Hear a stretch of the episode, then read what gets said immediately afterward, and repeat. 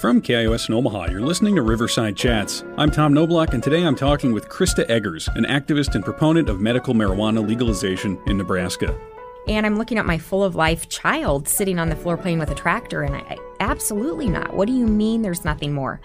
And we got into the discussion of medical cannabis. And they said, We can't talk to you about that because you don't live in a legal state. Therefore, our hands are tied.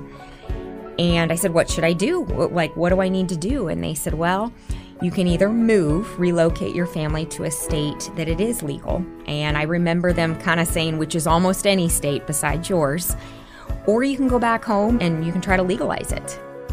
We're talking about the decade long fight from organizations like Nebraska Families and Nebraskans for Medical Marijuana to provide a new healthcare option. Stay tuned for the conversation after this break.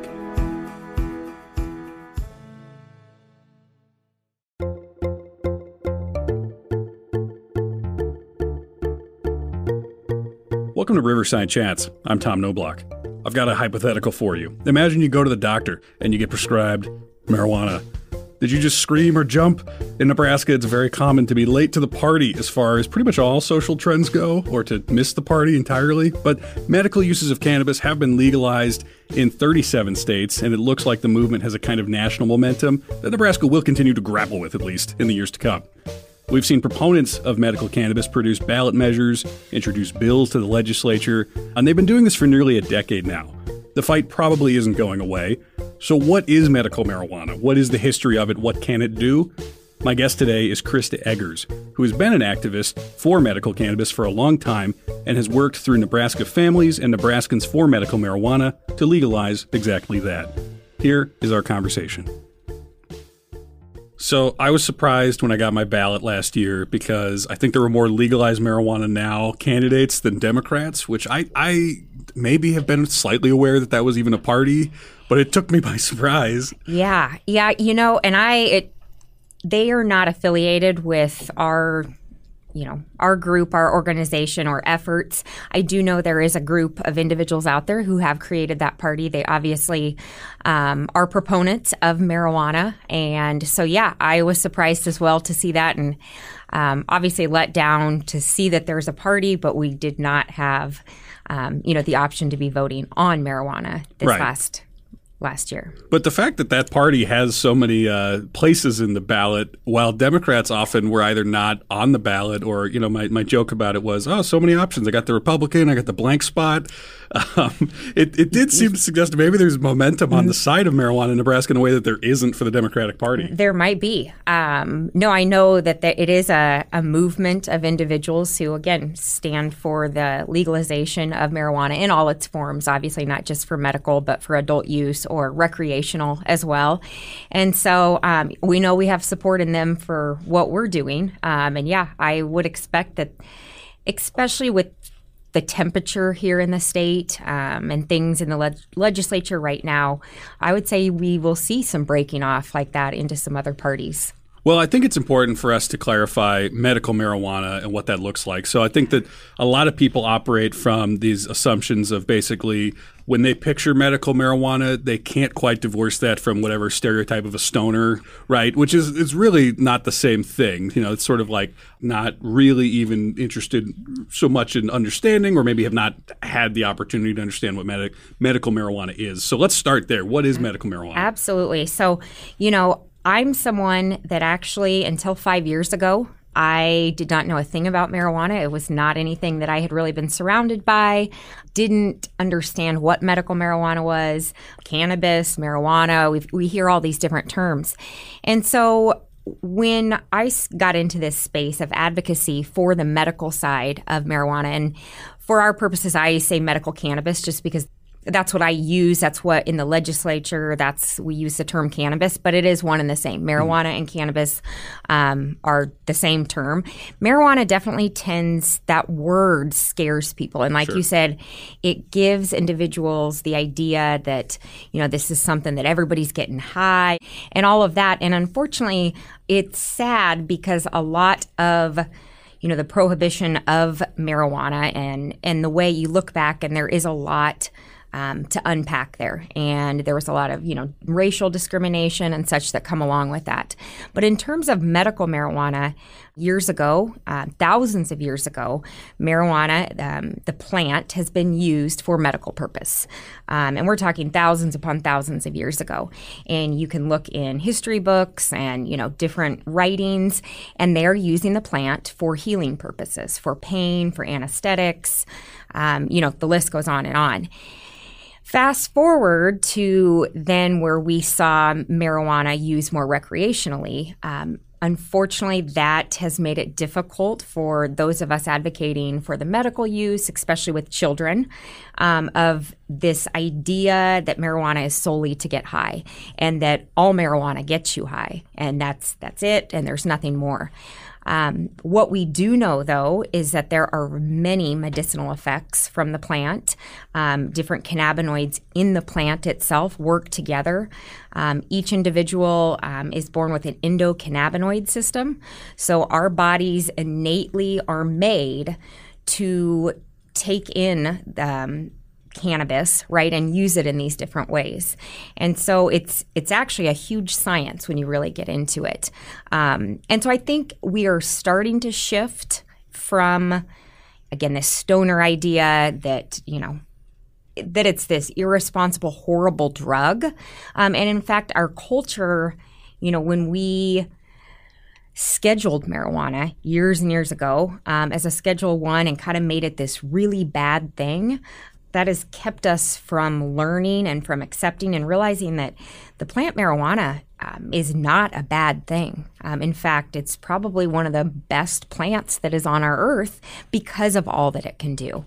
So, I don't. Did I answer your Yeah, yeah. question? Well, okay. So I think something that came up in there that was interesting is the long, thousands of years long history. What what was it being used for over the course of those thousands of years? Yeah, so you hear about pain. Uh, you do hear about epilepsy, and people at the time they didn't know it was epilepsy. They would, you know, people were having fits, is what, you know, again, way, way, way back they would say, or that they were possessed. Um, we obviously know that's not the case, but you know, it was used for that again, anesthetic purposes, um, many, many things, and then just overall healing. Um, you know, the medicine men, you know, of the tribe would be using it. And so you see that. Now, obviously, um, we're not looking at scientific studies, but you do follow that the history of, of cannabis being used for medicinal purposes goes as far back as time. So then, when we jump forward to today, what are the scope of conditions that medical marijuana has been shown to have some ability to address? Yeah, so there are so many. I we we couldn't cover all of them honestly talking today. I think you commonly hear uh, seizures and epilepsy is something that commonly medical cannabis um, you'll have a conversation about. Um, cancer and uh, chemotherapy related side effects, um, pain. Often, pain is, um, we know there's studies out there that are showing that it significantly can help pain. Um, when we look at, again, uh, the cancers or terminal illness, um, often those individuals will experience wasting syndrome, which is that they just cannot eat. And so, unfortunately, the side effects from, you know, the chemotherapy and treatments are actually what sometimes ends up, you know, killing them. And so marijuana obviously can be used to help that appetite in those individuals. ALS, MS, Parkinson's, uh, Tourette's syndrome. Uh, you'll start to hear a lot more about autism and aus- autism spectrum disorders and, and the treatment with, with cannabis. Um, you know, migraines, um, the list goes on and on. Also, you know, talking about mental health, um, anxiety, and PTSD are two major major conditions that you will hear about and see research on. Um, doesn't take you long to talk to somebody that may have one of those conditions. Um, we talk to veterans all the time that for years and years and years they could not sleep at night. They had not had a restful night's sleep, and often, you know, they're given very very heavy sedating type drugs, and that often can make the make things worse for them. And you will hear that they you know took a a cannabis oil um, you know something and that gave them the first restful night's sleep in you know 40 years and you can see truly how profound that that was for them just in hearing these stories. And, you know, hopefully I can share some of those stories with you today because um, it, I think if a person has not really looked into this issue or it hasn't touched them, uh, it's, it's, we just don't know what we don't know, right? Right. And so often it unfortunately takes something affecting us to really open our mind up, have conversations, learn about something that we we may either not know about or have wrong information about. So what I'm trying to figure out, and maybe it's too big of a question because that was a, a very long list of potential treatments or things that might be treated. But what what does cannabis do to the body that allows it to treat so you know such a versatility of conditions? Yeah, so I am not a scientist or medical doctor and do not have a huge understanding of exactly how it works. You know, we're still learning a lot of that, but I'm going to give you the example that I do know, which is within epilepsy or someone that's having a seizure. So, a seizure is an electrical storm in the brain, it's misfiring. Uh, neurons that causes a person to experience you know many different types of seizures the cannabis, um, when someone has taken that often through an oil form, especially obviously in children, is that it calms the brain just enough. Um, we're not talking about this individual getting high. Typically, you know, the THC uh, is only one component of the plant and one component that's in these oils. You may have high CBD and low THC. And so it's just enough that it does, it calms the brain. And so you will see that individuals are either able to control their seizures better. Uh, overall, you know, on a, on a day-to-day basis, sometimes it's that they can actually treat an active seizure uh, with cannabis oil, and so that can essentially stop, slow down, uh, make a seizure less severe. Um, and then you often will hear about individuals that with cannabis oil, you know, or on a on a daily basis or several times a day, they're able to come down on their pharmaceutical meds that very often have horrible, horrible side effects. And so that's in again in in the realm of epilepsy or a neurologic condition. It's obviously how you know the calming effect that it has on the brain.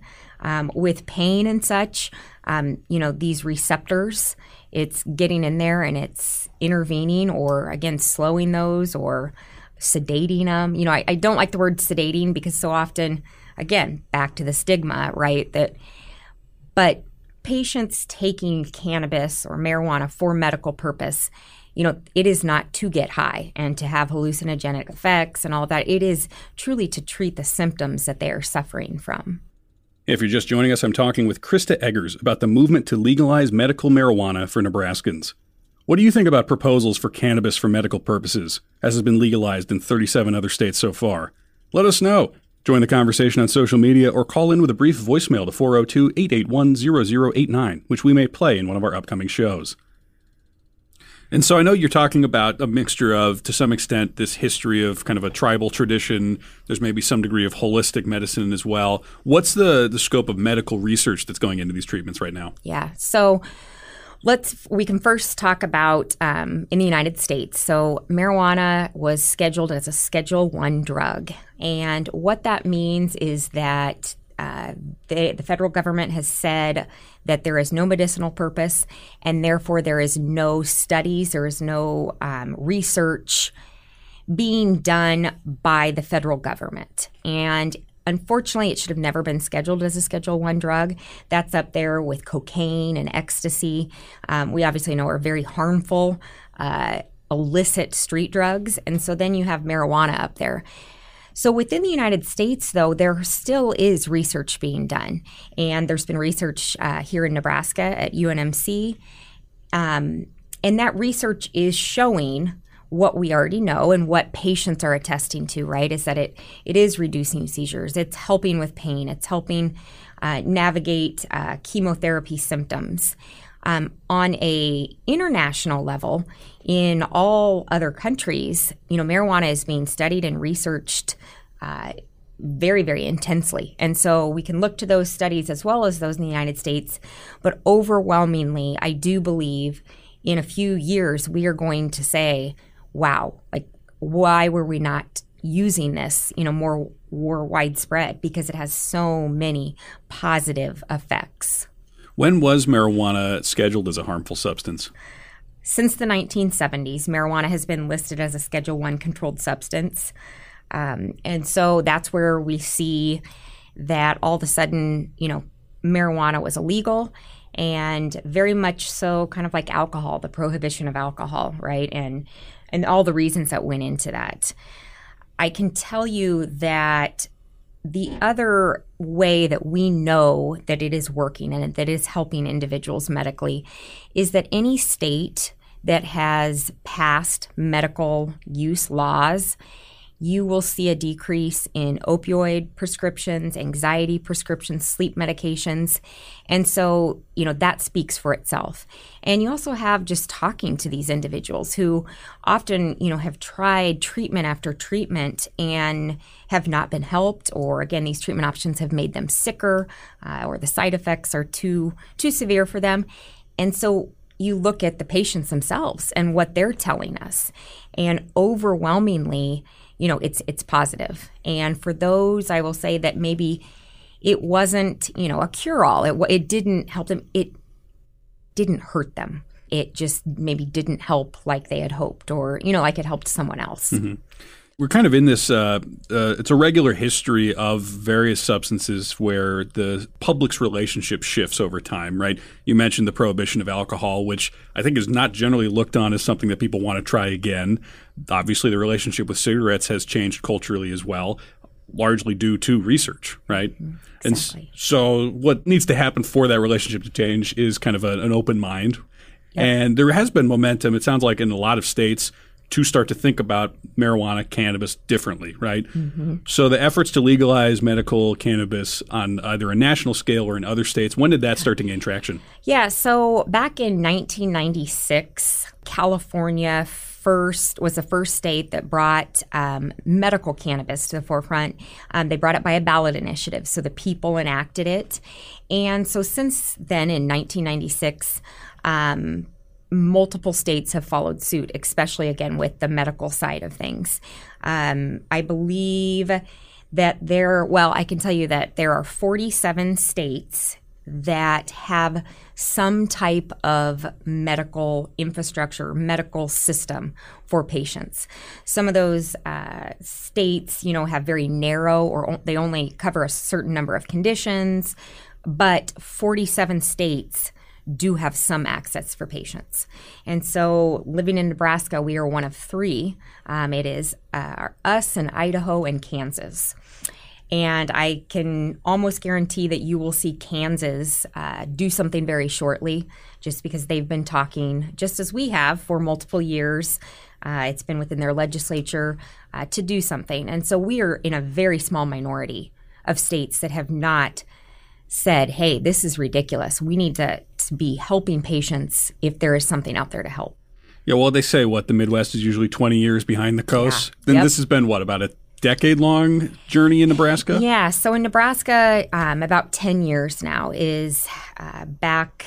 I guess it was 2015, I believe, that uh, Senator Tommy Garrett heard about patients in the state who who came to him and said, "Hey, we we want this help for our, our loved ones, for ourselves. And he brought the first legislation, did not pass. And that has continued now until 2023, where yet again within the legislature this year, there is a medical cannabis bill. When did you get involved? So I got involved uh, five years ago, and it was uh, I have a child. Um, he is eight now, but at the time, you know, he was three, four years old, and he was diagnosed with epilepsy. Began having seizures, otherwise completely healthy kid, normal development until one day um, you know, he had his first seizure. And unfortunately, that first seizure just has continued and he has rapidly progressed to having many, many seizures, many types of seizures. Uh, of course, we did what the doctor said, which was try, you know, this first medication. Well, the first didn't help. So the second, the third, you know, 20th, 21st, combinations of drugs.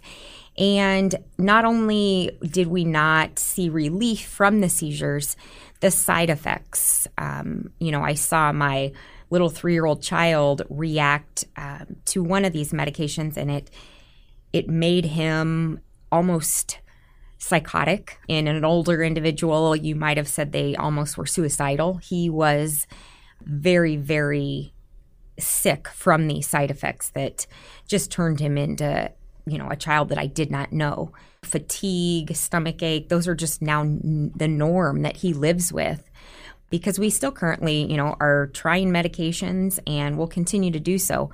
But we have really reached a point where after five years, Colton has there isn't a lot more to try right now. Uh, he is not a surgical candidate, um, and other treatment options have failed or, again, are not available to us. And so it was doctoring up in Minnesota at the time where they said, you know, there's not much more we can do for you. You're just going to need to move to palliative care, meaning just let him have the best quality of life we can give him despite, you know, these circumstances and I'm looking at my full of life child sitting on the floor playing with a tractor, and I, absolutely not. What do you mean there's nothing more? And we got into the di- discussion of medical cannabis, and they said, we can't tell you, we can't talk to you about that because you don't live in a legal state. Therefore, our hands are tied. And I said, What should I do? Like, what do I need to do? And they said, Well, you can either move, relocate your family to a state that it is legal. And I remember them kind of saying, which is almost any state besides yours, or you can go back home and maybe and you can try to legalize it. And I, at the time, it was not an option for our family to relocate. Um, it, it, shouldn't have to be, you know, mm-hmm. that choice for families. Um, and so I came back and I got involved with uh, several of the senators, uh, Senator Anna Wishart of Lincoln, who was bringing a medical cannabis bill, and have been involved ever since with a group of families. Uh, Nebraska Families for Medical Cannabis is an advocacy group that started about 10 years ago. They were the original families that that said this is something we need to do and we need help for for the patients in this state. And here we are again, 10 years later, still fighting uh, for for suffering people in this state. I'm talking with Crista Eggers, who has been a proponent for legalization of medical cannabis right here in Nebraska for nearly a decade. Let us know what you think. Follow Riverside Chats on Facebook, Twitter, or Instagram, and stay tuned for the rest of the conversation after this break.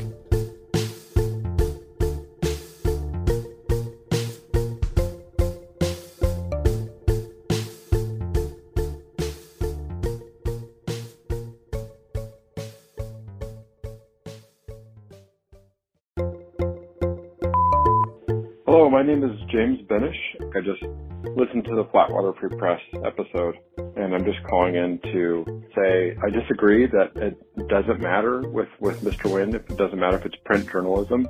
I'm a staunch supporter of print journalism, such as magazines and newspapers. First and foremost, because I think you do read it differently, and also because of what it shows to our community. I think a lot of the reason why our community doesn't engage with news as much as we did is because we don't see each other engaging with news. When you had newspapers out, you could see other people reading newspapers. Right now, all you can do is see people on their phones and you don't know if they're on a news website or you don't know if they're on a dating website or you don't know if they're just texting or checking their email. Print journalism matters a lot for our literate ecosystem. I think it's important to see other people reading in public. I think newspapers still have a place and magazines still have places within our society and we should fight for them. Thank you so much for your excellent programming. And welcome back to Riverside Chats. I'm Tom Knoblauch. Remember, you can find the backlog of all of our episodes wherever you get podcasts. Subscribe today, and while you're there, we'd love it if you gave us a review. Today I'm talking with Crista Eggers, who's been a proponent of legalization of medical cannabis right here in Nebraska for nearly a decade. She's here to talk about what medical marijuana is, what it can do, and what the fight has been to try to get it on the ballot. Here's the rest of our conversation. The doctors that originally introduced you to this concept, they presumably have some experience either through treatment or research or something along those lines, right? Yes, all of that. Yep, research um, that is being done in their state and and with the patients that they are recommending it for. And these were um, epileptologists, individuals that they treat individuals with epilepsy in other states, it's not like this is just, you know, Facebook prescriptions that are mm-hmm. gaining popularity. It is rooted in a science that we generally would consider legitimate but there's a stigma here that needs to be overcome. That's that's basically what you're saying. Absolutely. In other states, um, you know, sometimes Colorado, we hear people say, "Well, we don't want to become like Colorado." Well, I would challenge anybody to go and look at this medical system that Colorado has, and it is very, very well done. It is patients who, with a recommendation from a treating practitioner for their illness, are able to go into a medical dispensary with doctors, um, with research. Um, this is is not you know a pot shop down the way. This is a very safe, tested, very well run system.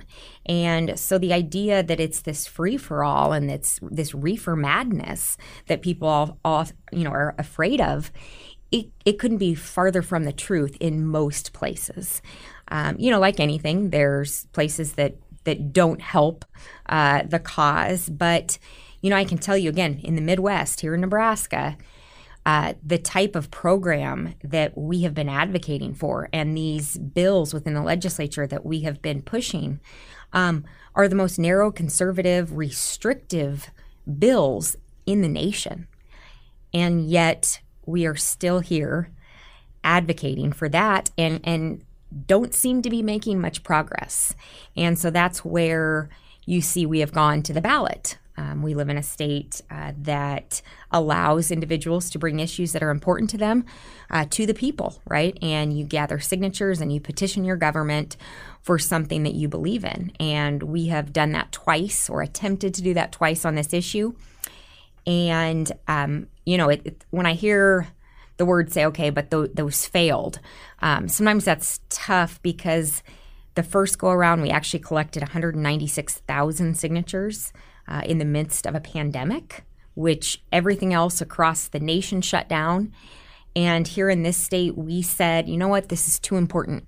There are patients that their lives are depending on this. We can't wait. We can't push this out. And so we went on to collect absolutely enough signatures and then some. And then unfortunately, there was a lawsuit um, for the sheriff out of Lancaster County came forward and uh, filed a lawsuit against a single subject violation, which means that you can't have two separate subjects in one initiative. What uh, were the two subjects? The two subjects uh, that they believed there was was um, that a person was given the right to have cannabis if recommended it, but then also the industry to uh, manufacture that cannabis for that patient to have. And they said those are two separate subjects. It depends who you ask, what, what you believe. Um, I personally, and I'm just talking to you as you know myself today, that money didn't just drop out of the sky. There is very clearly an opposition in our state, and an opposition that has spent a huge amount of money against this issue. And so, do I think that there was other things at play with that? Absolutely. But the outcome was still the same, which was we were not on the 2020 ballot. We tried to get a bill in the legislature done in 21, and they failed to do that. Uh, could not overcome a filibuster uh, said, nope, we can't touch this. And so we went back to the ballot in 2022. And after a numerous unfortunate events, I helped to lead that ballot initiative. Um, we collected almost 100,000 signatures on two different petitions, uh, this, separating the two subjects this time. And we fell shy of the necessary valid signatures.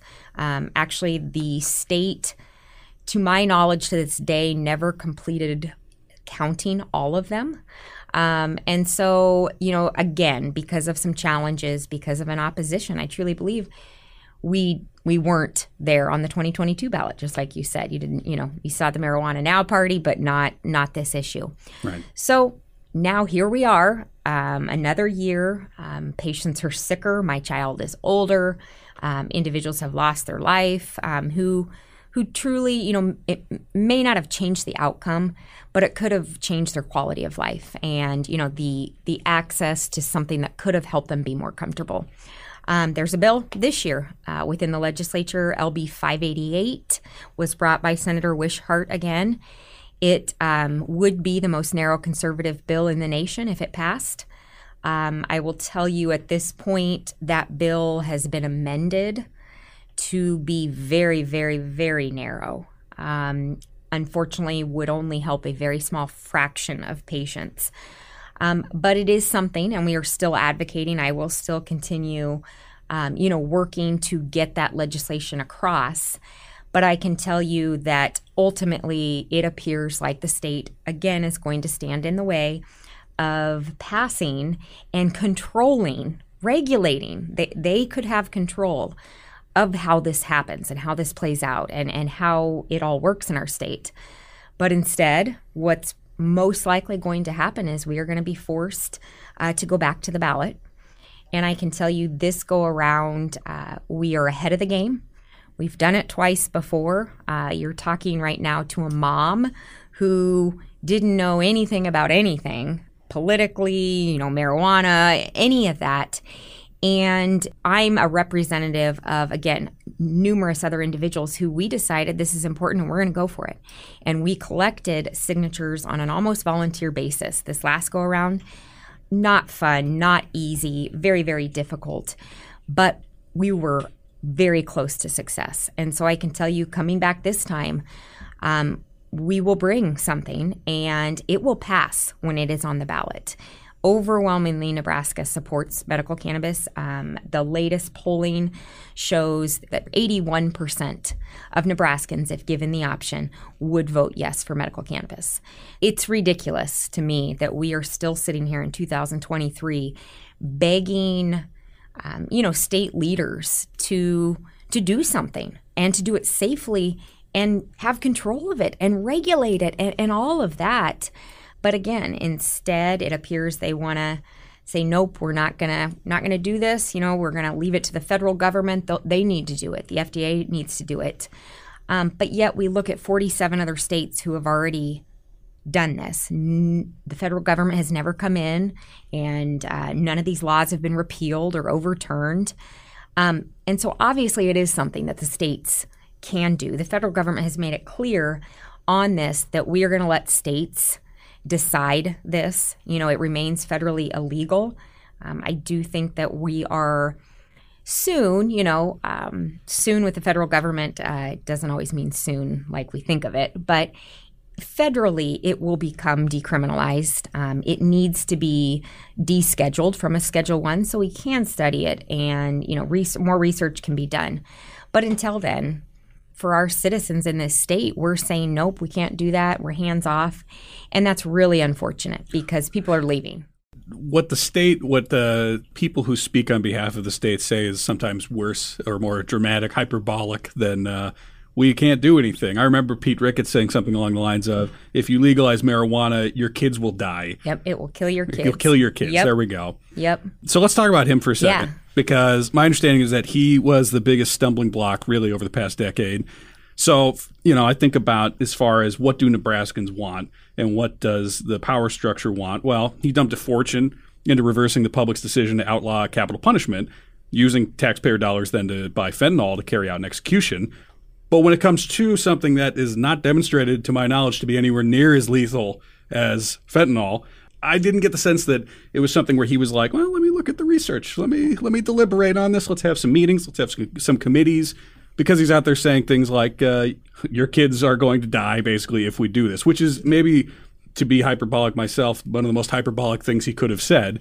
So let's talk about that. What what was the root of his opposition? You know, um, I wish I could say that, you know, uh, Governor Ricketts and I had sat down and had a conversation and, and that he came to those of us, you know, trying to educate and, and fighting for this um, and, and asked us. Uh, but that never happened. In fact, um, unfortunately, you know, there, there was no no ability to have a conversation, um, to ag- agree to disagree, because you are exactly right. The amount of resource uh, that he had at his disposal to to use against this issue, um, to you know put Tom Osborne up there um, to say why it is bad because he saw it you know affect some football players who were using it. It's beyond frustrating. It speaks very much to him and the the individual, I guess, and, and the leader that he chose to be. Because I can tell you that doctors will attest there has not been a death caused exclusively from, from marijuana. You know, the cannabinoid system, we don't have receptors in our brainstem, which controls our breathing. Therefore, it is, and I'm not a medical doctor, I am, you know, just passing along information that from very reputable sources that there aren't any receptors there in the brainstem, therefore you cannot overdose. Uh, it will not cease someone's breathing. Well, we can look around and see many things that are much larger issues than cannabis, right? And so marijuana is going to kill your kids. It's not. It's not. Our fentanyl overdoses and the opioid crisis and, and all of that, absolutely. Prescription drug overdoses, yeah, that can be killing kids. But to hear a, a leader who is supposed to be doing what the people want, right, is uh, a representative of this state. Um, he wasn't representing the people because the people want medical cannabis access. The people want their loved ones, themselves, their neighbors, um, you know, or possibly themselves in the future to have this option. And so watching someone make a spectacle it was disrespectful and in very bad taste, I believe, because standing before a man that is saying that, that marijuana, that if we legalize marijuana for medical use, that it's going to kill um, my child, well, I can tell you, uh, something else is killing him every single day, and that's these ongoing seizures. Um, it's not going to be some cannabis oil that his doctor talks with us about. That's that's not going to kill kids. Um, but there's a lot of other stuff, and so I, you know, don't have a lot uh, of kind words uh, for him individually. Uh, you know, I wish I could tell you that things have changed. You know, I, I did was hopeful that with a new governor that we could at least possibly have a conversation. Um, I will tell you that uh, Governor Pillen, you know, his stance is that he does not support medical cannabis. He believes it needs to be done by the FDA. Right. Um, the same old, uh, you know, story that we continue hearing. And so that's unfortunate. Um, I do want to make it clear, though, that there has been conversations with the governor on this issue and believe that those conversations obviously they have happened respectfully um, and you know that obviously i'm glad for that but still we have a leader who is not going to you know work to help come to a resolution on this issue and probably will work against us you know on on this particular issue and so we are faced with again i believe a strong opposition uh, the attorney general in this state um, is coming in very opposed and very vocally opposed to, you know, many senators who they're, they're going to be voting and hearing this bill. Um, and again, it's unfortunate because those state leaders have an opportunity before them. And those 49 senators in Lincoln have an opportunity to help a great deal of people and do it in a safe and regulated way, again, while they can control it they can call the shots. But if they fail to do that, as every single year, and again, if that opposition wants to stand firm like they have, um, we will just go to the ballot. And that is truly the way it should be done. But I will tell you that it will be broad. It won't be them controlling it. And so, from a, a standpoint of what what they should be doing, I mean, they're missing an opportunity because I am telling you and giving you my word, I will file language here very quickly and go back to the ballot if we don't get something done this year in the legislature, and it doesn't appear that we will. It seems rooted to me. Uh, this sort of generic Republican resistance to medical marijuana. Uh, it seems rooted in a kind of conservative identity politics, uh, which is kind of what we started this interview with, talking about, you know, hippies are bad. This is hippie mumbo jumbo which I find interesting, uh, particularly in this time where you see a lot of conservative interest in what one might call alternative medicine, like ivermectin or the reactions to the vaccine, to Fauci, to the CDC in general. So, why do you think there's such a red line with conservatives when it comes to cannabis? You know, again, when we look in other states, you don't see it quite as much as it is overwhelmingly here in our state, and we see that divide.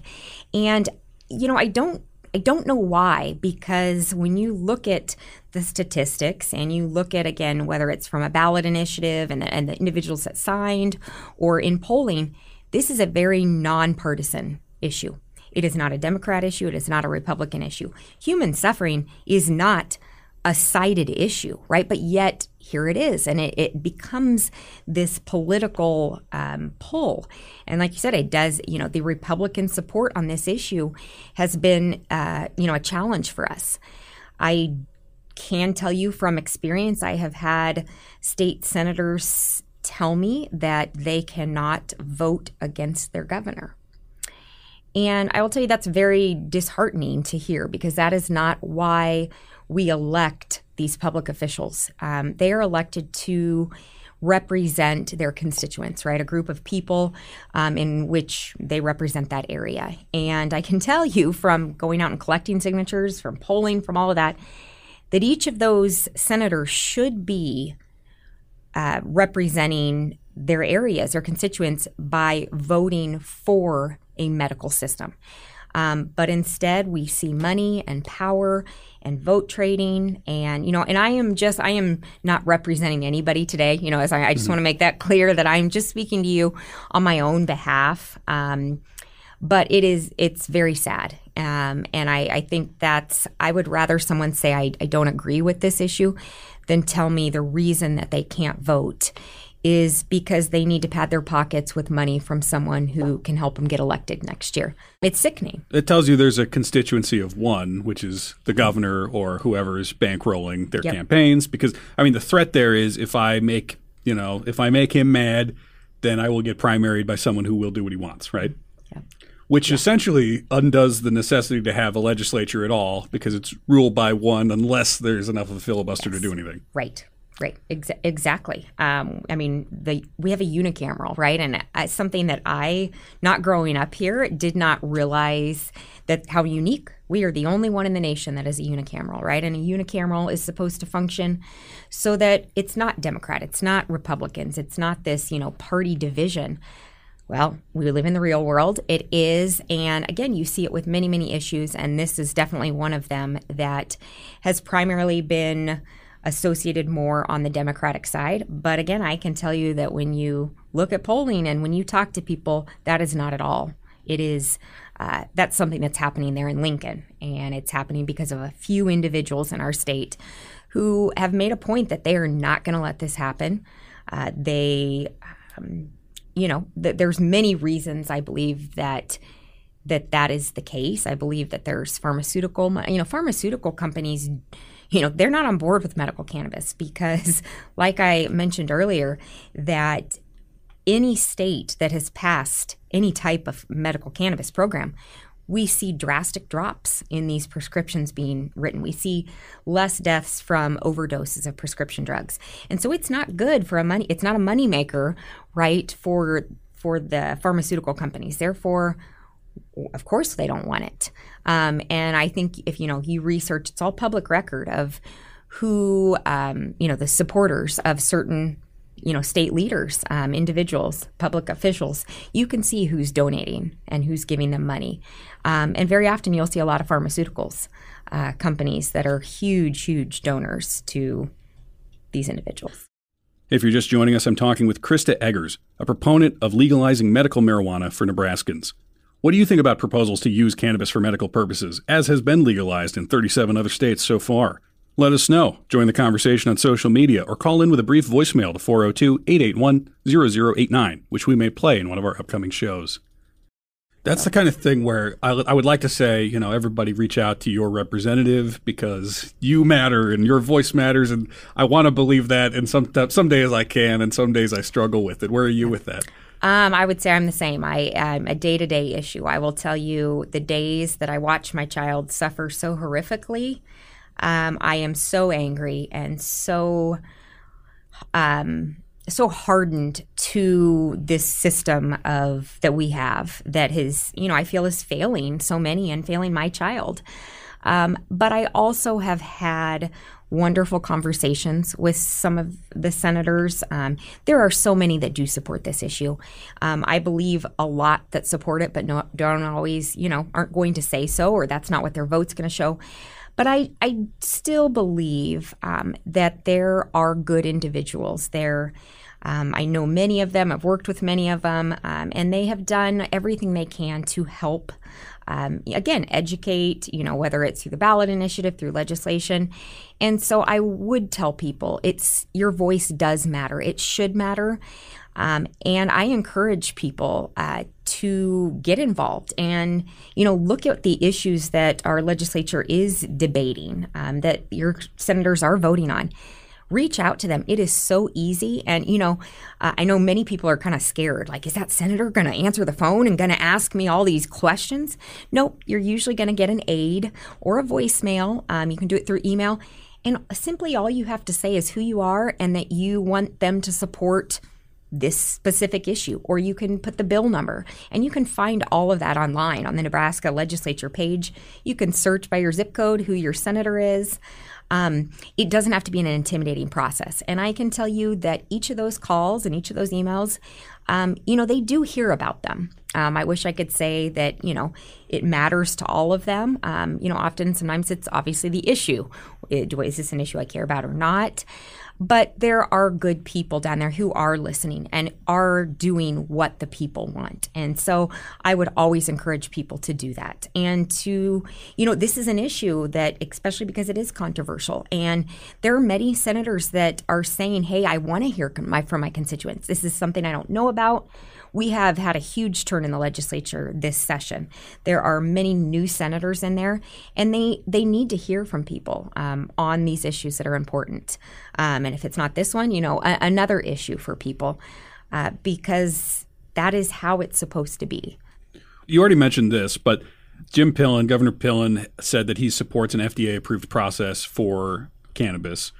What that means, though, is that it would have to be uh, descheduled at a federal level. Exactly. Which means it wouldn't really be up to the state legislature in general. Yes. It takes it out of his hands entirely. Right, right. And it does, I mean, I I am absolutely, you know, he, here today to say it does need to be descheduled. That is exactly what does need to happen so that we can learn more about it and we, you know, um, there's so much that we how we're so far behind right when we look at other countries and so it absolutely needs to be done but i can tell you that you know that's we've they've talked about that at a federal level for many many years and we're making you know just really really small slow progress on that um, we know the fda can do things fast if they want to. Um, this has not been an issue they want to. And again, they have basically said, hey, we're going to let the states determine what's best for their state. Um, so yes, that is the the number one thing is the FDA needs to do it. But I also think it's an easy cop out of saying we just aren't going to be the ones that do it. We're going to make it somebody else's problem. And I think that's unfortunate uh, because what will happen someday when it is descheduled and you know decriminalized and all of a sudden adult use or recreational marijuana you know is legal at a federal level states like nebraska right and there's not very many of them but we're going to be caught with our pants down because we have no infrastructure no regulations um, no system in place um, and so I, the way i see it happening if if we don't do something the day that that happens um, you know, all these things that some of these, uh, you know, people are saying, we don't want to become this and we don't want this, it's going to be here. And it's going to be up to the legislature to call a special session, do whatever they need to do, right, to all of a sudden rein it in. So if they really want to do what's best for Nebraska and they want to keep Nebraska this safe, you know, conservative state on this issue, pass a well regulated medical cannabis law. That is what they should be doing and they're not. And so there's really two two ways this can go. Right. And you know, it's the writings on the wall. Each year we do have at least I still have the hope that maybe we can do something in the legislature. Maybe um, you know, they will act. But at the end of the day, I'm a mom who has made it, um, you know, my life's mission right now to not only help my son, but to help all these thousands of others people. And nothing really nothing will stop me from doing that. And, you know, I, I think sometimes I'm asked, well, you know, but you don't really have political experience or no. And, you know, I don't, I don't need that. In fact, I think sometimes um, some of the greatest, you know, movements and greatest, you know, efforts in life are done from someone who just wholeheartedly believes in an issue, they care about it, and they're kind of up against a rock and a hard place because they don't have any other options. And so their option is to fight and to continue to fight. And again, I'm just one of many, many family members um, and and caregivers, patients who are fighting this. So I'm not alone in this. Um, and but I I know they would all say the same thing. We're not giving up. We're not giving up. They they go low, we go high. Um, they toss us off the ballot. We come back. Uh, we come back stronger. We come back with a database of everybody who has already signed the petition. Um, you know, it's not a fun path, but if that's if that's our choice, that's what we do. So, for people who are intrigued or want to get directly involved, how can they learn more about this cause? Yes. So, um, there, our ballot initiative was, you will hear us say Nebraskans for Medical Marijuana. That was a ballot committee who led these two previous ballot initiatives. The way right now for people to get uh, involved, whether legislation or keeping up with is there a ballot initiative, is to go to nebraskafamilies.org um, spelled out nebraskafamilies.org.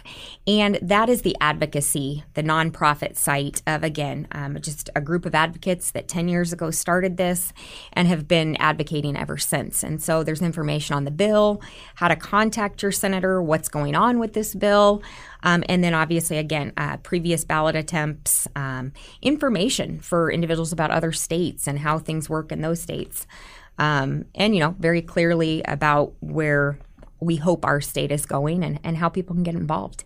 Well, I appreciate getting to know how you got involved in this uh, in this movement, and then what the movement is, and where it might go from here. So, thank you so much for talking to me. Absolutely, today. thank you so much. You know, this is this is what has to happen. These conversations, and so I thank you for you know having me here to talk with you, because I I know that there's probably somebody out there that's listening that very well was like me five years ago and said, "Oh, it's not really an issue." You know, hey, I guess whatever, but there may be somebody out there that didn't know how they felt.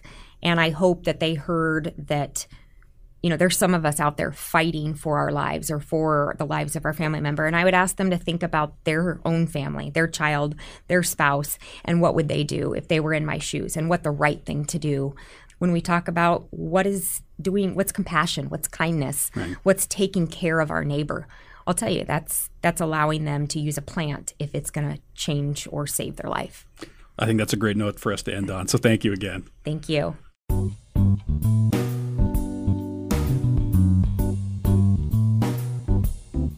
Riverside Chats is a production of KIOS 915 FM, Omaha Public Radio. The show is produced and edited by Courtney Bierman. Our original music is written and performed by the real Zebos, and our artwork is done by Ben Matugowitz. Remember, you can find the backlog of all of these conversations wherever you get podcasts. Subscribe today, and while you're there, we'd love it if you gave us a review. As always, thank you for listening. I'm Tom Knoblauch.